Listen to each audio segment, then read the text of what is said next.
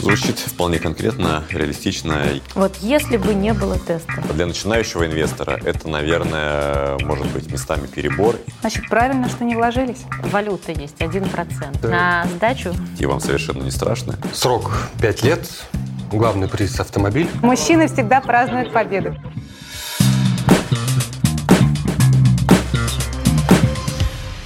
Всем привет, это подкаст «Лучше инвестируй». Здесь начинающие инвесторы учатся решать непростые задачи, при этом не рискуя своими собственными финансами. Ну а помогает им эксперт фондового рынка. Меня зовут Вита Лахова, и как всегда со мной здесь Николай Рузайкин, эксперт открытия инвестиций, человек, который в инвестициях с 2008 года прошел за это время все возможные кризисы, но сегодня будет помогать нашим начинающим инвесторам решать кейс. Николай, я вас рада очень приветствовать приветствовать. У нас сегодня необычный выпуск. Во-первых, наши инвесторы действительно делают самые первые шаги, их можно назвать по-настоящему начинающими. А во-вторых, у нас сегодня реальные деньги и реальные покупки. То есть мы будем вместе с нашими участниками приобретать настоящие активы, делать вместе с ними первые шаги, следить за их стратегией, следить за тем, как меняется их отношение к вот этим самым-самым первым шагам, которые каждый из нас, наверное, уже прошел. Кстати, Николай, а вы свои первые шаги, вот сам, самый первый день на бирже, помните? Нет. Это было очень давно, да?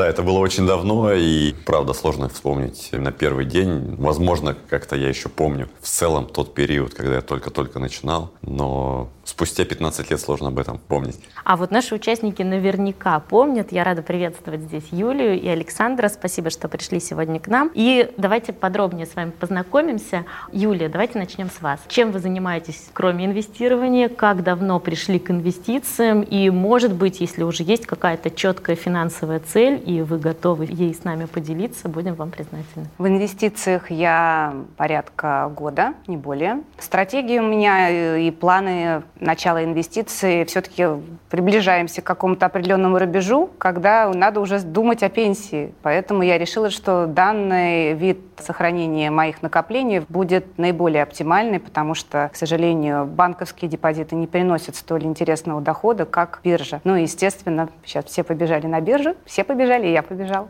А как побежали, помните, вот что вас заставило все-таки этот первый шаг сделать? Смотрела, как ни странно, одного из YouTube-блогеров, который не связан с инвестициями, и там девушка очень доступно и разумно объяснила, почему это нужно сделать. Я решила попробовать, оказалось, это не так сложно, как раз с наличием определенных приложений не нужно там идти в банк, что-то открывать. Поэтому сейчас, мне кажется, это самое время этим заняться. Поверили и пока не пожалели, судя Пока по нет. Александр, а вы? Я тоже недавно начал инвестировать, где-то не больше полугода. Стараюсь ежемесячно инвестировать где-то от 10 до 20 процентов от своего дохода. Хочется, чтобы где-то ближе к пенсии ты мог жить на дивиденды и, в общем-то, ни в чем себе не отказывать. На самом деле, действительно, если как бы говорить про то, какими должны быть там правильные цели у начинающего инвестора, в современных реалиях хочется, чтобы у человека к моменту, когда он становится достаточно взрослым и хочет как-то уже уменьшить то количество времени, которое он тратит на работу, на зарабатывание денег, и наоборот увеличить то количество времени, которое он тратит на семью, на свои хобби, на приятное времяпровождение на природе или в путешествиях. Вот чтобы к этому времени уже была какая-то достаточная подушка, которая позволяла бы человеку чувствовать себя ну, в какой-то безопасности финансовой. Прагматично звучит. Как же романтика, накопить на мечту. Тут, наверное, можно сформулировать немножко иначе. Мечта — это иметь такой образ жизни, когда в определенный возраст ты не думаешь о том, что тебе нужно зарабатывать деньги. Они у тебя есть, и ты просто можешь вести такой образ жизни, который хочешь. Для меня это мечта. Отлично. Ну, точнее, нет, это цель. Но можно же объединить и мечту, и цель. В чем эта разница между мечтой и целью? Знаете? Философский вопрос, интересно. А, цель имеет срок, мечта нет. Так, ну если мы уже начали о понятиях говорить, давайте разберемся с простыми понятиями, которые нам сегодня потребуются. Инвестор и трейдер. Кто-нибудь понимает четко разницу для себя? Давайте сначала участников послушаем. Давайте. Ну, на мой взгляд, инвестор — это тот, кто инвестирует в долгосрок, а трейдер — это те, кто занимается спекуляциями. Александр, а у вас Э, какая версия? Да, пожалуй, соглашусь. Так и есть? Николай, есть что добавить? Да, абсолютно верно. Наши участники все-таки дали определение этим двум понятиям, я бы, наверное, дополнил еще эти понятия следующим. Инвестор нацелен в первую очередь на выбор той компании, бизнес которой по ожиданиям должен расти и его стоимость должна увеличиваться. Трейдер же в первую очередь нацелен на то, чтобы извлечь выгоду из какой-то краткосрочной ситуации на финансовых рынках. Поэтому трейдер, как правило, совершает достаточно большое количество операций, пытаясь отыграть ежедневный, еженедельный новостной поток, какие-то события. Инвестор в первую очередь нацелен на, на то, чтобы найти ту компанию, которую можно было бы купить и удерживать продолжительное количество времени. Так, ну и если мы уже начали разбираться с понятиями, давайте все-таки определимся. Есть неквалифицированный инвестор, которыми, я так думаю, являются наши сегодняшние участники. Есть квалифицированный. Почему, собственно, такое деление, почему это важно и как это дальше, вот этот твой статус влияет на то, что ты можешь делать на рынке? Если начать с теории, да, квалифицированный инвестор по сути своей подразумевает, что это тот человек, э, у которого есть достаточный опыт инвестирования, чтобы трезво оценивать те риски, которые он э, несет. Неквалифицированный инвестор, соответственно, предполагается, что он не обладает в полной мере теми знаниями, которые помогут ему трезво оценить то, что он собирается сделать. Тут, наверное, можно привести какой-нибудь пример, когда сложный механизм в руках новичка может быть опасен. Условно говоря, если человек никогда не ездил на мотоцикле и посадить его на мотоцикл и поддать газу, то последствия могут быть очень э, плачевными, просто потому что он имеет соответствующей подготовки. Так, да. а неквалифицированному только самокат или что? Неквалифицированному только самокат, велосипед и общественный транспорт. Автобус с билетом. Автобус, пешочком, автобус, да, и, и пешочком. Квалифицированному инвестору мотоцикл, сноуборд, горные лыжи и так далее. И прочие экстремальные виды спорта. Так, ну а если к рынку переходить, какие преимущества ему это дает? А квалифицированному инвестору в российском правовом поле доступны любые финансовые инструменты. Ну вот, в частности, в открытии инвестиций квалифицированному инвестору доступны все биржи, которым дает доступ открытие инвестиций. Это американские биржи NICE, NASDAQ, это европейская биржа Xetra, это лондонская биржа LSE, а также доступ к международным внебиржевым финансовым инструментам. Неквалифицированному инвестору, если он хочет купить иностранные ценные бумаги, то ему такая опция может быть доступна только на московской или санкт-петербургских биржах. Сразу всем захотелось сдать экзамен? Есть уже соблазн? Ну, я раздумывал над этим. Это, конечно, Николай так красиво перечислял. Больше, больше преимуществ. Опасно. На самом деле опасная вещь, мне кажется. Уже квалифицированы, действительно, там очень большие риски. Ну вот вы заговорили о рисках. А страх вообще какую роль играет в инвестировании? Вот кто ощущал на себе, что вот здесь страшно, здесь страшно сделать первый шаг, второй шаг? Насколько для вас вообще это актуальная тема? Ну, сейчас, как бы, учитывая ситуацию на рынке, всегда очень страшно, потому что цены очень высокие, и страшно сейчас э, вкладывать какой-то актив, потому что ты чувствуешь, что вот-вот завтра уже он пойдет вниз. И зачем тогда сейчас вкладываться в них?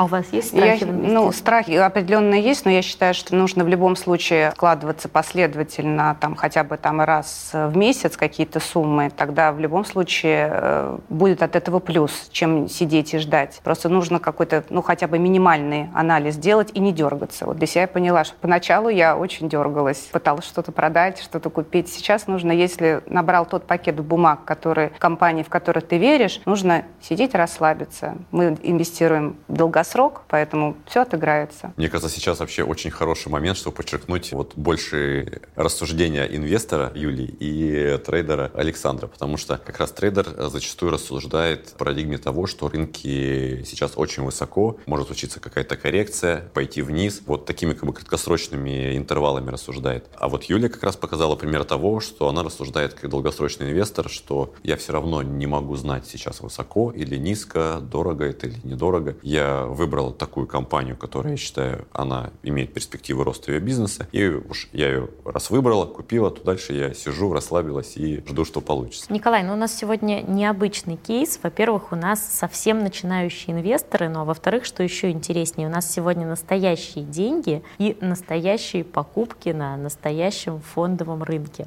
Мы не случайно собрались здесь в будний день, именно тогда, когда биржа работает, потому что нашим участникам придется покупать покупать реальные активы, которые именно сейчас, именно сегодня продаются. Вам предстоит решить вполне реальную задачу. У вас у обоих уже есть счет в открытии инвестиций, на котором лежит по 50 тысяч рублей. Вот такое неплохое начало для вас. Сегодня еще раз начинаете сначала. Открываете приложение «Открытие инвестиций» и далее на эти деньги сможете покупать абсолютно любые активы, которые доступны неквалифицированному инвестору. Более того, в приложении вы найдете не только возможность совершить покупку, но и всю необходимую информацию для принятия решений. Это и новости, и аналитика рынка, и, что очень важно, функция фильтра для поиска ценных бумаг по заданным критериям. Но единственный момент. Мы с вами обсуждали ваши реальные инвестиционные финансовые цели. Сейчас нам с вами надо будет сформулировать цель на момент игры. То есть ту цель, которую вы будете преследовать, формируя сегодня свой портфель. Именно сегодня. Сегодня можете ее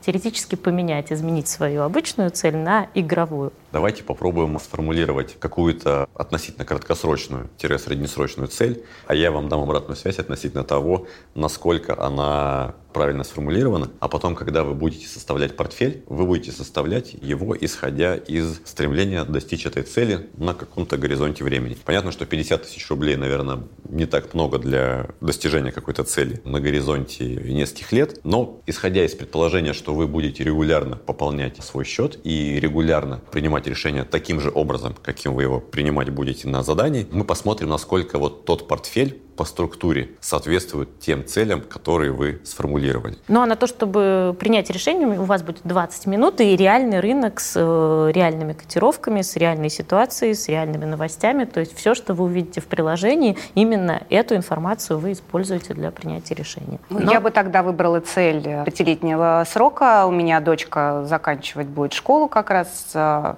возможно, оплата вуза. Сейчас у нас сложно поступить бесплатно, поэтому я думаю, что такая вот у меня будет цель. То есть период на 5 лет, а накопить полмиллиона. Ну, звучит вполне это конкретно. Звучит вполне, это реально? Э, звучит вполне реалистично. Вот и ушли от философии. Ну, давайте тоже предположим, что накопить на машину миллион Уточним, полтора. какая машина нужна. Хорошая, хорошая. За миллион?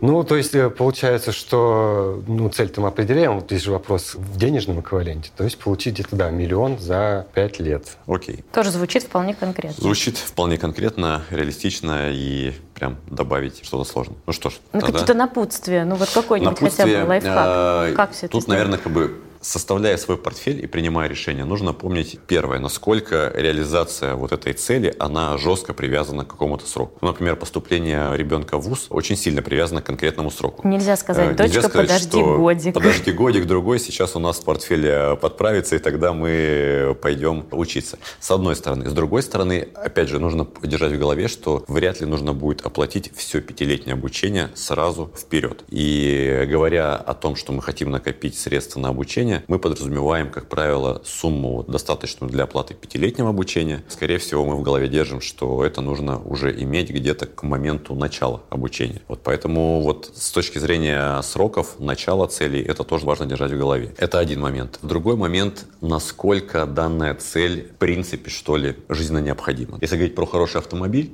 то это, в общем-то, ну, некое такое желание, да, вот хотелка, если можно так назвать. По большому счету мы можем обойтись как и обычным автомобилем, не просто хорошим, так и воспользоваться такси, каршерингом, метро и так далее. То есть э, машина — это вот некое такое желание, цель, не достигнув которой, в принципе, в нашей жизни ничего страшного не случится. Исходя из этого, можно действовать более агрессивно, принимать большие риски, понимая, что, ну, если даже все пойдет не так, как я планировал, в общем-то, ничего страшного в моей жизни не произойдет. Поэтому вот нужно понимать про сроки и про критичность достижения данной цели. Предлагаю переходить к делу. У вас есть 20 минут, приложение открытия инвестиций и реальный фондовый рынок, на котором можно делать покупки. Я вам желаю удачи. Спасибо. Спасибо. Запускаем таймер.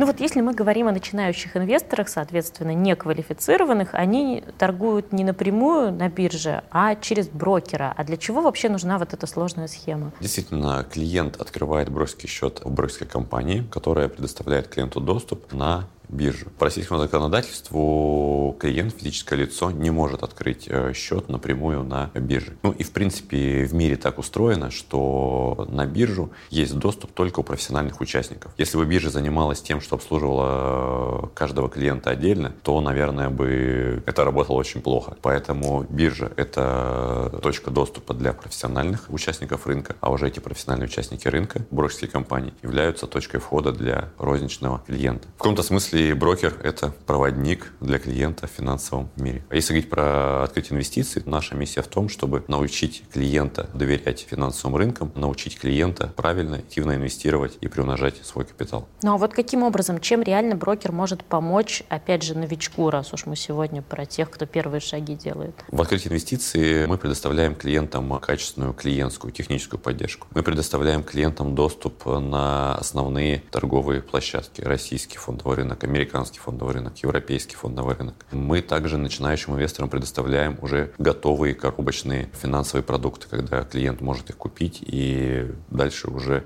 ему не требуется постоянно принимать решения, а он начинает получать тот финансовый результат, который зашит в данные коробочные решения. Если говорить про крупных клиентов, то крупным клиентам брокер предоставляет сервис индивидуального сопровождения портфелей. Поэтому у брокера достаточно большое количество продуктов, которые клиенту могут быть полезны. Можете рассказать о каких-то ошибках типичных, от которых брокер уберечь своего подопечного, скажем так, не может? Ну, наверное, основные ошибки, которые характерны для начинающих инвесторов, это непонимание того, что клиент сам делает, то есть непонимание того, как устроен механизм работы конкретно финансового инструмента, непонимание того, что за компанию он а, покупает. Другой момент, э, тоже часто встречающийся, это чрезмерный риск, который на себя клиенты берут, зачастую за счет заемных средств. То есть понятное желание клиента заработать побольше денег, для этого он берет выше риск, берет заемные средства, и в итоге получается не тот результат, который он хочет. И еще, наверное, к типичным ошибкам можно отнести чрезмерное увлечение рекомендациями, скажем так,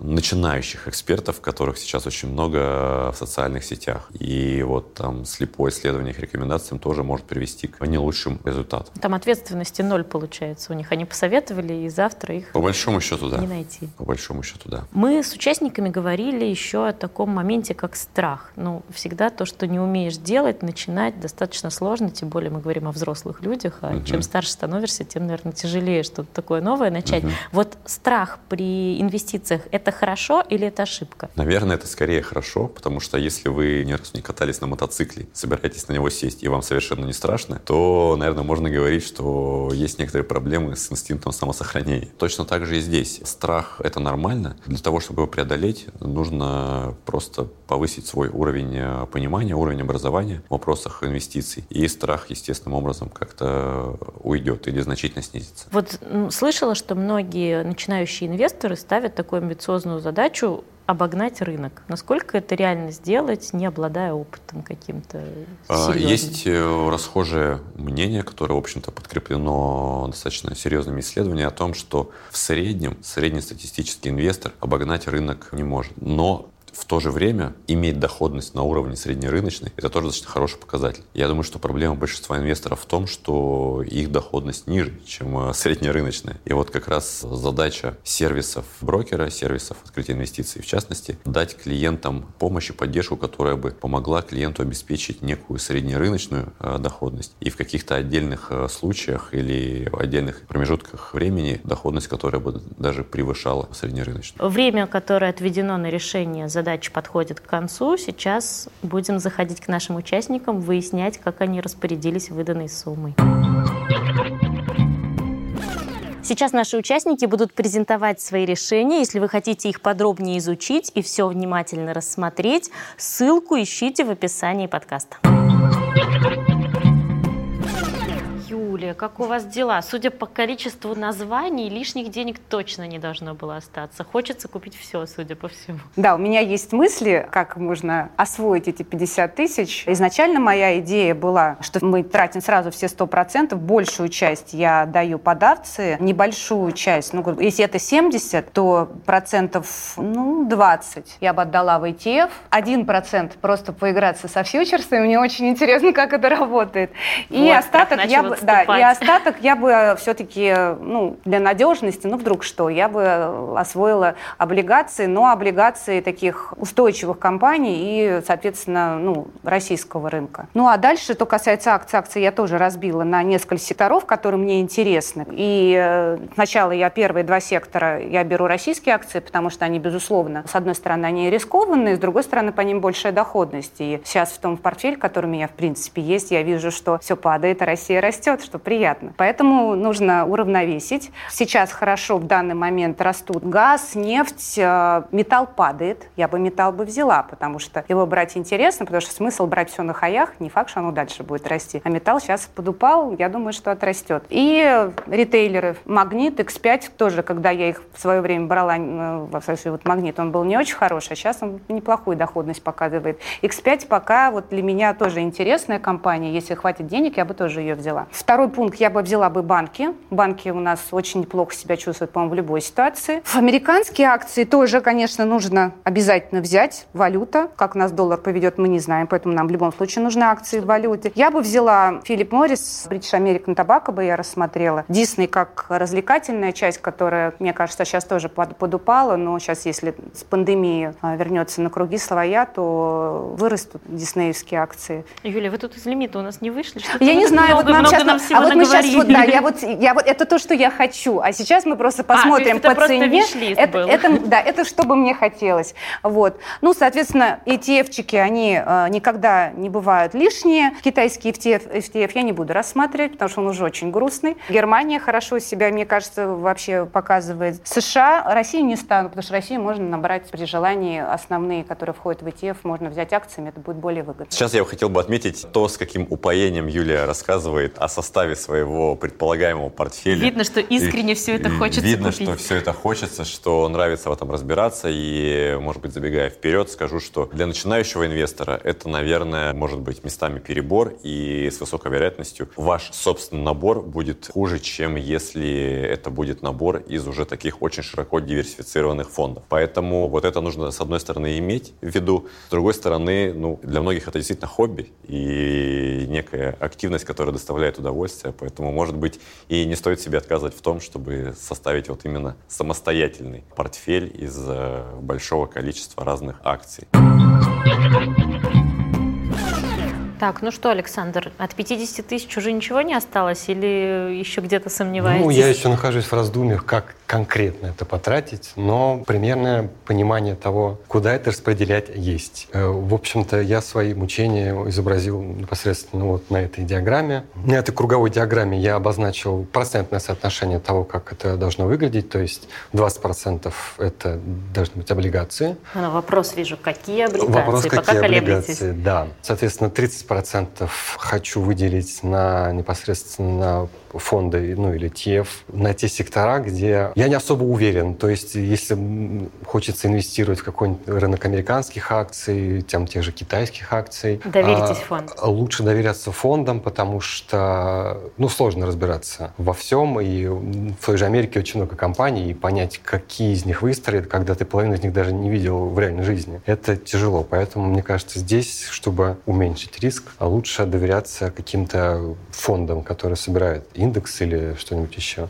Ну и, соответственно, 50% это акции. Буду брать российские компании, потому что, ну, здесь как бы психология обычного человека, поскольку ты с, ним, с этими компаниями чаще сталкиваешься в реальной жизни у нас, у нас в России, соответственно, буду выбирать именно из них. Ну что ж, через несколько минут узнаем, насколько верная была стратегия и какое конечное решение все-таки Александр примет. Так, Юлия, ну названий уже гораздо меньше, чем было на доске, когда мы встречались в Workspace. Почему остались именно эти компании и почему меньше, чем изначально было? Ну вообще изначально, конечно, я начала покупать российские акции, у меня с ними не, не возникло никаких вопросов. Я прикупила, что я хотела. Вопрос, я дальше не смогла купить акции иностранных компаний, потому что э, с 1 октября Центробанк ввел обязательно тестирование для новых пользователей пользователей, которые раньше такие акции не покупали. Соответственно, нужно было пройти определенный тест. Тест пройден. Через некоторое время, я так понимаю, такая возможность в данном приложении откроется, и я смогу докупить те акции иностранные, которые я планировал. Я планировал еще докупить акции по Америке и по Китаю, небольшое количество. Николай, а почему так? Для чего это нужно? Действительно, некоторое время назад Центробанк ввел новые ограничительные меры для начинающих инвесторов, чтобы обезопасить их и от самих себя, с одной стороны, и от недобросовестных участников, э, с другой стороны. Теперь э, начинающий инвестор для того, чтобы получить немного расширенный список инструментов для операций, должен пройти тестирование, в котором он э, должен показать, что трезво понимает и оценивает те риски, которые сопутствуют инвестированию, а также продемонстрировать некоторый уровень знаний относительно механизма действия финансовых рынков. Безусловно, сейчас мой портфель более чем агрессивный, потому что не присутствуют ни облигации, на которых я увлеклась, и мне на них не хватило денег. Ну, я думаю, что в следующий раз, когда у меня уже будет полный доступ ко всем инструментам, на них я уже смогу докупить и те американские и китайские акции, которые в тот момент будут э, по удачной цене, и, безусловно, на хотя бы там на 15% в свой портфель э, добавлю корпоративные облигации каких-то крупных российских компаний. Но в любом случае, пока мне кажется, что в акциях более интересно.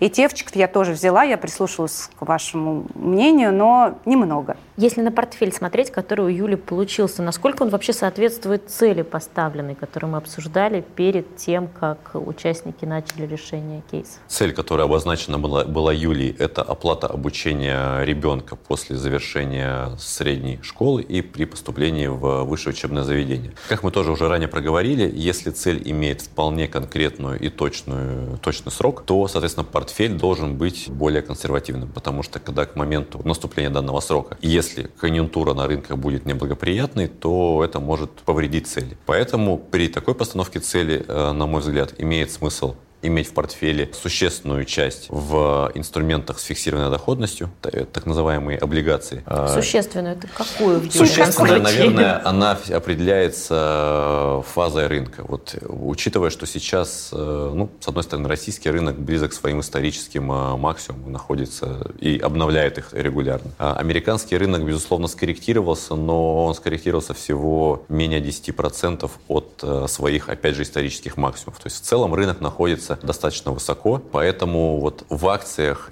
имеет смысл держать что-то около половины, плюс-минус. Да? Вторую половину, соответственно, имеет смысл держать в низкорискованных инструментах, то есть в облигациях. Каких? Ну, а, корпоративных а, или в э, государственных? Опять же, мое мнение, что для начинающего инвестора имеет смысл в первую очередь брать или фонд ETF, или биржевой паевой инвестиционный фонд из облигаций, где уже есть достаточно диверсифицированная корзина из разных облигаций, и вам не нужно думать, какие конкретно купить. У вас есть уже сформированная корзина, и вы ее покупаете. Кстати, у открытия инвестиций недавно запустилась достаточно широкая линейка биржевых паевых инвестиционных фондов, которые также можно использовать в своих портфелях. И они доступны новичкам? Они доступны, да, неквалифицированным Но мы инвесторам. не покупаем, мы не получаем купоны в таком случае. В случае с биржевыми паевыми инвестиционными фондами нужно смотреть. Какие-то фонды платят купоны, какие-то не платят. Поэтому тут просто нужно быть внимательнее при выборе такого фонда. Ну, всегда есть, конечно же, достаточно простой способ. Вы можете купить одну, две, три облигации федерального займа, которые обладают наивысшей надежностью, но там доходность будет ниже, чем у облигаций корпоративных. Я помню, что вы еще хотели покупать фьючерсы, но в итоге их тут у вас нет в портфеле. Да, хотела купить, хотела рискнуть на небольшую сумму, но приложение меня остановило, не дало такой возможности. Нужно проходить э, тест, чтобы была возможность торговать, покупать фьючерсы. А почему такая ситуация возникла? Данная ситуация возникла, потому что наш тестовый счет, на котором мы сегодня э, помогаем участникам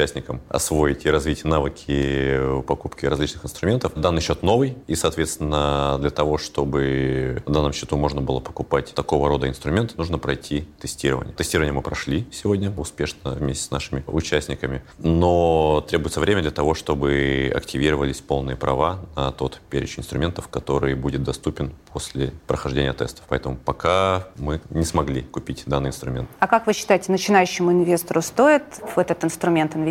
Вот если бы не было теста, например, можно было бы сразу покупать? Смотрите, здесь стоит, наверное, проговорить следующий момент. Фьючерс — это инструмент, который живет от одного до нескольких месяцев. Это означает, что он предназначен для краткосрочных операций в первую очередь. И здесь уже, собственно, мы смотрим. И из этого мы делаем вывод, что фьючерс — это инструмент для трейдеров, для тех, кто торгует краткосрочно. Если же у нас подход инвестиционный, который нацелен на достижение долгосрочной цели, как у вас оплата обучения, то, опять же, мы логично приходим к выводу, что фьючерсы нам не очень подходят. Значит, правильно, что не вложились? Ну, получается, что система Юлию да. защитила да. в этой ситуации. Да, на самом деле, ровно для этого все эти ограничения введены, чтобы инвесторов защитить от самих себя в каком-то смысле. При этом стоит отметить, что если бы счет был не новый, и ранее у вас уже были бы операции с э, фьючерсами, то со стороны приложения не было бы никаких ограничений на совершение операций с данными инструментами. Юлия, спасибо вам большое. Сейчас ждем стратегию Александра. Так, здесь у нас совсем другая картина. Александр, расскажите, почему такой выбор? Да, вот перед вами мой идеальный инвестиционный план. Срок 5 лет, главный приз автомобиль, Поле чудес началось. Соответственно, при этом мы понимаем, что покупка автомобиля это не такой жизненно важный объект. И то есть, если ровно через пять лет не будет достигнут результат, можно чуть подождать. Из этой политики я решил распределить портфель в соотношении 20% это облигации как надежные инструменты, остальные 80% это все вкладываем в акции. При этом 50% я вложил в конкретные акции, а остальные 30% разместил в виде фонда. В данном случае я взял фонд фонд финексовский на китайский рынок широкий. Взял его потому, что сейчас весь этот год, в общем-то, на самом деле, акции всех китайских компаний находятся под сильным давлением из-за регулятора. И они, в общем-то, находятся на достаточно низких отметках. И я полагаю, что если взять их сейчас, то ну, там, через те же пять лет с них получится получить хорошую прибыль, потому что бизнес все равно отрастет, и, ну, естественно, и акции их тоже э, вырастут. А, а российские как выбирали акции? Почему именно акции? эти? Я Соответственно, взял Сбербанк из э, финансового сектора. Достаточно простой выбор, потому что, да, в общем-то, этот банк никуда от нас не денется. Он всегда будет на высоте, тем более сейчас он активно опять начал заниматься всякими цифровыми инновациями. Соответственно, я предполагаю, что вот эта экспансия на новые какие-то отрасли будет увеличивать стоимость самой компании. МТС. МТС тоже считаю очень перспективной с той точки зрения, что она как раз э, активно взялась за те же самые цифровые технологии, технологии. Конечно, она будет конкурировать там, с тем же Сбербанком. Кажется, в любом случае МТС еще называют такой квазиоблигацией, потому что у нее очень высокие дивидендные выплаты. И, в, в принципе, если мы посмотрим на график э, компании, то ну, цена не, не сильно растет, но при этом выплаты-то идут. То есть, как минимум, я считаю, что я ничего с нее не потеряю и как, бы, как на облигации, грубо говоря, заработаю. Компании ПИК, тоже строитель, так же, как вот у Юли был ЛСР, тоже считаю перспективным вариантом, потому что застройщиков в Москве Москве их не так много, и ПИК является лидирующим. И я полагаю, что а, те темпы строительства, которые они навязывают, будут позволять им а, увеличить свою выручку компании, соответственно, приносить прибыль инвесторам. И отдельно отмечу Сургутнефтегаз из сектора, соответственно, нефти, и Фосагра из удобрений. Вообще, это очень хорошие активы, я считаю их даже защитными по той причине, что и у Сургутнефтегаза, и у Фосагра у них основная денежная масса, в общем, выражена в долларах. И если доллар растет, а, то, соответственно, соответственно, ну, стоимость акций у них э, увеличивается. И в данной ситуации, когда я полагаю, что доллар вырастет, в принципе, исторически слагается так, что ну, рубль является слабой валютой по отношению к доллару. Если доллар вырастет, то эти компании тоже будут расти. Ну и плюс мы не отменяем тот факт, что, в принципе, это очень хорошие прибыльные компании, стабильные, которые тоже э, растут. И из облигаций я взял РЖД. Там достаточно хорошая доходность показана. И, в принципе, я уверен в том, что РЖД через 5 лет никуда не денется. Никуда и свои, не свои долги по, так сказать, по облигациям она мне выплатит сполна. Валюта есть, 1%. А, да, ну это... На сдачу? Да, то, что, в общем-то, осталось после моих обильных покупок. Я согласен с структурой портфеля в целом. Поскольку мы говорим про автомобиль, который хотелось бы приобрести через 5 лет, но если это будет через 5,5 или 6, то, в общем-то, это не так критично. Поэтому здесь можно риск для данного портфеля взять больше. То есть мы видим, что, в принципе, порядка 80% это акции и порядка 20% это облигации. В целом, я думаю, это нормальная, адекватная структура текущей фазе рынка. Если американский рынок или российский рынок начнут корректироваться, то, соответственно, долю облигаций можно будет уменьшать и увеличивать э, долю акций. Особенно хотел отметить, что мне понравилось в рассуждениях Александра, это мысли относительно Сургутнефтегаза и Фосагра, поскольку их показатели бизнеса в значительной степени привязаны к курсу доллара, автомобиль по большей части тоже его стоимость привязана к курсу доллара. Так, может, Поэтому все здесь корреляция, в общем-то, прямая. Да, и вот это очень важный комментарий, и это следующее, что я хотел отметить. Все-таки имело бы смысл сделать больший упор на иностранные э, бумаги или же российские компании, у которых выручка напрямую завязана на курс доллара. Это нефтедобывающие компании, газодобывающие, те, у кого на экспорт в значительной степени продукция идет, в частности, металлурги, угольщики. Ну, у металлургов не у всех, но тоже можно посмотреть, у кого в значительной степени экспортная доля выручки превалирует. То есть привязываться к валюте, в которой, собственно, цель. Если Которая мы хотим цель, домик да. в Майами, то только к доллару. Да. Правильно? Да. Тем более, что рубль по отношению к доллару за последние несколько месяцев достаточно хорошо укрепился. И это Да. может быть интересной возможностью для покупки как долларовых активов в целом, так и долларов в частности. Но по большому счету долларов в частности для приобретения каких-то долларовых активов. Ну что ж, тогда спасибо. И сейчас время подводить итоги. А мне вот интересно, что сейчас происходит с портфелями наших участников? Давайте посмотрим. Сейчас посмотрим. Мой портфель немножко подупал. Но я не расстраиваюсь, потому что я знаю, что не надо смотреть каждого в моменте, ничего это не значит. Но Посмотрим. Ну, подупал, это что означает? Нам интересны цифры. Ну, он упал э, всего лишь на 77 рублей, это меньше процента, намного меньше, 0,16 процентов. Некоторые акции пошли вниз, что-то подросло, ничего страшного. У меня вырос на 178 рублей. Ну всё, празднуем мужчины, победу, всегда, мужчины всегда С празднуют уже не за горами, да. Или не делать выводы из этого? Объясните, Николай. Ну, я думаю, все понимают, что судить о динамике портфеля за час, это, конечно, имеет место быть только с точки зрения развлечься. Это с точки зрения выводов о том, правильно, неправильно был сформирован, конечно, никакого смысла это не имеет. Можно судить о том, насколько портфель оказался эффективным, можно, наверное, лишь спустя год. Если говорить о необходимости задумывания о ребалансировке, то, наверное, самое частое, когда можно об этом а, думать, это раз в месяц. Но если после первых шагов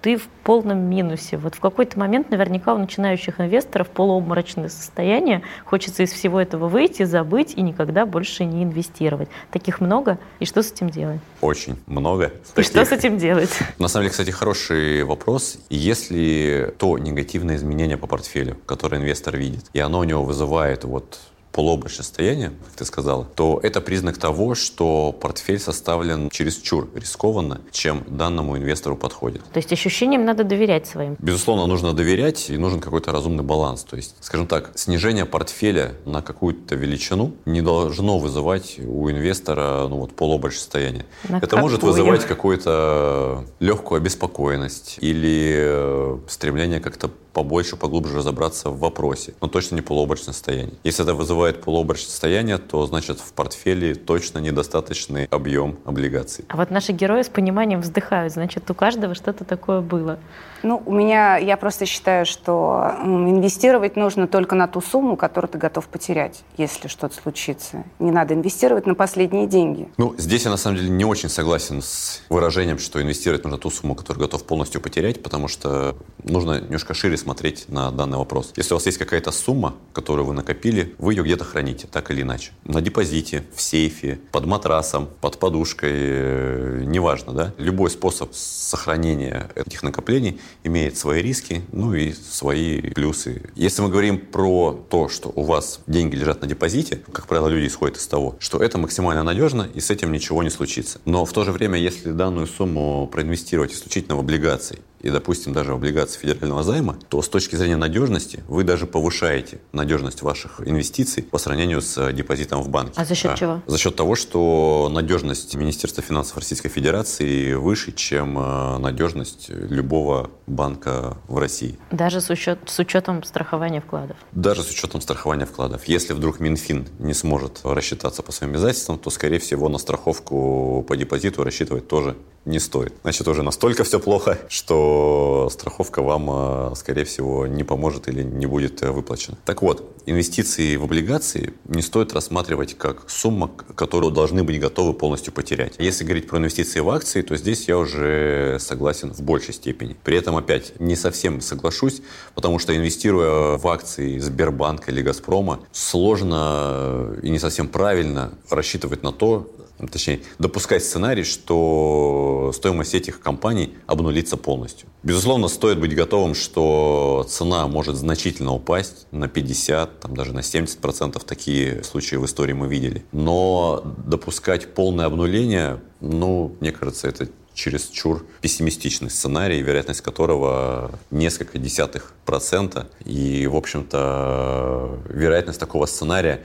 мне кажется, она даже ниже, чем вероятность банкротства какого-нибудь среднего или даже относительно крупного банка. А вот, кстати, хотела у участников спросить, какая информация была вам полезна, когда вы сегодня выбирали те или иные ценные бумаги, те или иные инструменты? Что вы читали в приложении, на что обращали внимание, на какие показатели? Ну, в первую очередь я смотрел на прогнозы, которые э, любезно предоставляет приложение, поскольку я не являюсь экспертом в этой области, э, и, соответственно, здесь приложение за меня, в общем-то, собрало выборку всех э, экспертных аналитиков в этом деле, которые, в общем общем-то, рекомендуют покупать, продавать. Также я обращаю внимание на показатель P на E, то есть э, прибыль на акцию, которая позволяет понять, сколько выручек компании понадобится, чтобы, в общем-то, ее окупить, эту акцию, получается. То есть чем меньше это значение, тем быстрее она это делает. Соответственно, ну, для меня, как инвестора, это показатель, что компания успешна, и она быстро может расти. Все это находили в приложении, да, да. сегодня? Юлия, вы? Я тоже пользовалась э, и мультипликаторами, ну, прям совсем поверхностно, чтобы